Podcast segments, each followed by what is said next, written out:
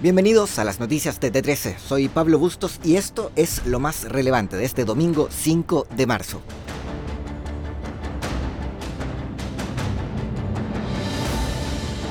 Piñera en Mesa Central. El expresidente Sebastián Piñera conversó este domingo con la Mesa Central de Canal 13, donde aseguró que cooperará con ideas y contenido de cara al nuevo proceso constituyente, pero recalcó que no será parte de la franja electoral.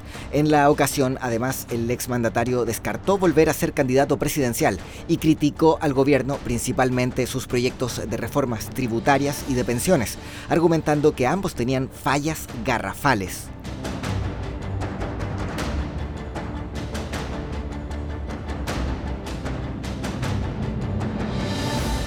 Caso Fernanda Maciel.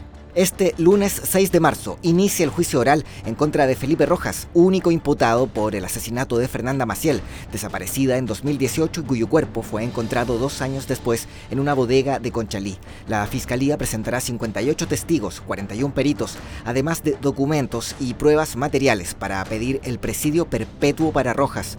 Cabe recordar que Maciel se encontraba embarazada de 8 meses al momento de su desaparición.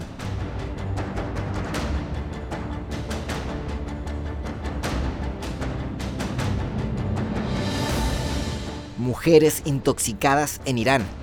Nuevos casos de intoxicación de niñas en colegios de Irán fueron reportados este domingo, lo que intensificó los llamados a que las autoridades actúen ante el creciente temor que sufren los padres. Desde finales de noviembre se han reportado cientos de casos, la mayoría en la ciudad de Qom, y cerca de 52 escuelas han sido afectadas, donde algunas de las estudiantes han requerido hospitalización.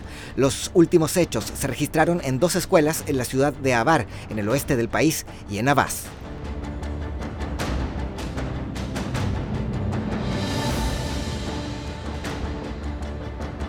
Jarry va por el título. El tenista nacional Nicolás Jarry, 87 del mundo, va este domingo por el título del Chile Open, enfrentando en la final del certamen al argentino Tomás Echeverry, número 76 del planeta. En caso de ganar, el chileno aparecerá el próximo lunes en el lugar 52 del Orbe, ranking que le permitiría entrar de manera directa a los torneos Master 1000 de la temporada de Arcilla. El partido se juega en el complejo de tenis de San Carlos de Apoquindo.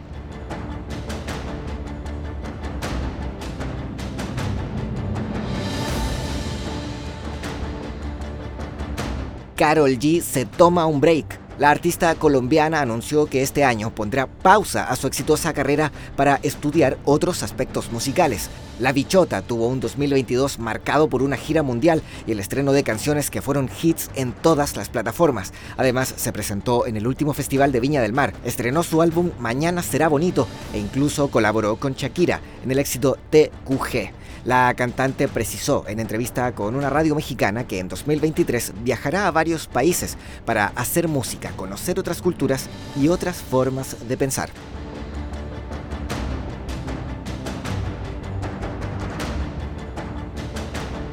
Con esto damos término a este boletín de noticias. Recuerda que esta y otras informaciones las puedes encontrar siempre en nuestro sitio t13.cl.